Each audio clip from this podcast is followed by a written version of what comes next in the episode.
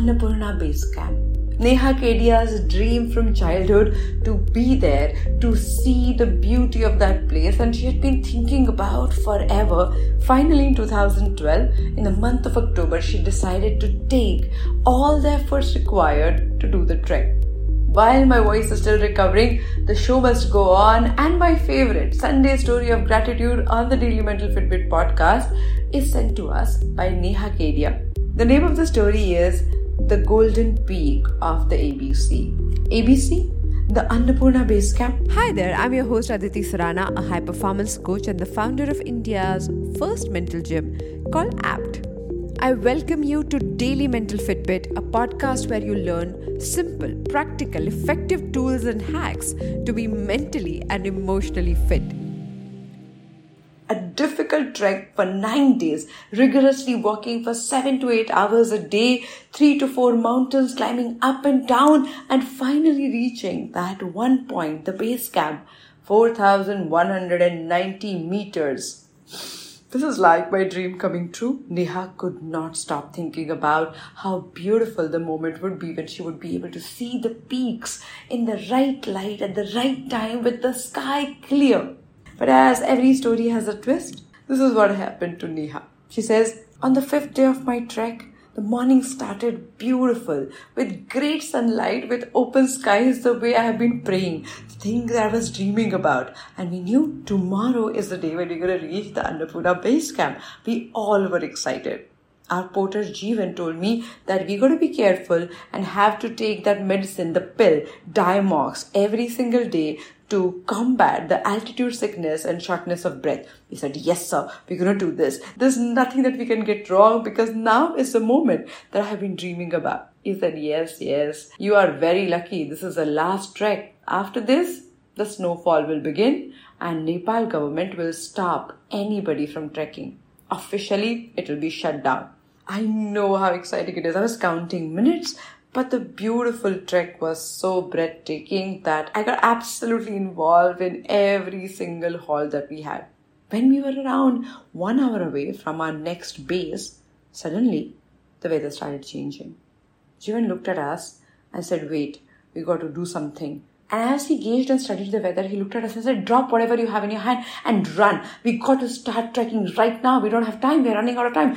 And he was rushing us. And we didn't know how we we're going to do this because the storm was looking crazy. And you know, in the mountains, the weather changes in moments. In one moment, you have this beautiful sunlight, the weather is warm, and you want to remove your layer. And in the second moment, it started getting colder, the wind was gushing, the visibility reduced. We didn't know how we're going to manage to reach the next base camp. But we had to, there was no choice. So, with all determination, while the snowfall was hitting us, we decided to go about finding our way to the next base camp. But to our surprise, when we reached there, the people who were supposed to climb down to go to the next base camp themselves were stuck.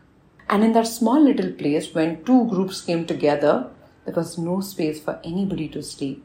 The whole night was ahead of us, the storm was increasing, becoming stronger and more intense, and we could barely sit in the corner with one window broken where the snow was filling and flooding the room. Suddenly I realized my chest is pounding. I must be anxious, I told myself. No, no, no, I think I think I'll be okay, I'll be okay. I, I kept repeating this to myself. I looked at my cousin and she said, What happened? Um, I have no clue. I think I'm getting sick. She gave me some medicines to calm me down. But I reached a point where my heart just couldn't stop pounding. It started hurting to a point where I felt it's going to explode in moments. Thankfully, one person from the other group was a doctor he checked my pulse, he checked my heart, and said, She has to be taken to the next base camp right now. Jeevan looked at me with fear in his eyes and held my hand and said, We got to go down right now. I said, But how about the storm? He said, Doesn't matter. We switched on the head torch, and three of us decided to make a little human chain to walk very close to one another just to make sure that no one slips in the snow that was under our feet. As I started climbing down, because the altitude reduced, my breath started becoming better and better. Halfway through the journey, the storm completely stopped. And as it happens in the mountains, the weather changed in minutes. Suddenly there was sunlight, So much so that we couldn't have believed that there was a storm moments before this.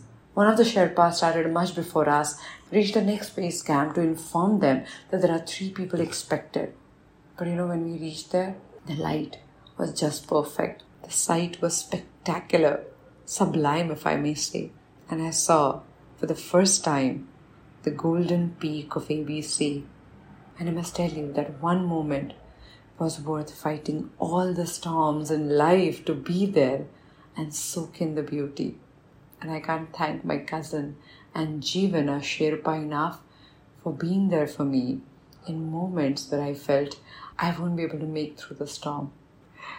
Goosebumps. Neha, thank you for sharing such a wonderful story. Every single time I hear a story of gratitude where a stranger goes out of their way, I think we restore the little belief that we have in the goodness of the world. If you have experienced something like this, then do write to me. My email ID is write, W-R-I-T-E, at aditisurana.com. I would love to narrate your story in our next episode of the Daily Mental Fitbit podcast. When we started this podcast in the month of Jan, I had envisaged a 365 journey for every single person who wants to be mentally fit. We have come really far on that journey, and this, by the way, is the last month for us to complete this project. If you have enjoyed this journey, if you would like me to learn something about it, then please write to me on my email ID or on my Instagram handle by my name, Aditi Surana. I would love to know how Daily Mental Fitbit has become part of your wonderful, wonderful journey of self growth and claiming your mental fitness. More such conversations on Daily Mental Fitbit to claim your mental fitness right away. Thank you so much for joining me today on Daily Mental Fitbit. If you think you want to take your journey with your mental fitness to the next level, then check out India's first mental gym called APT. The website is aptmentalgym.com. I'll see you tomorrow with one more episode.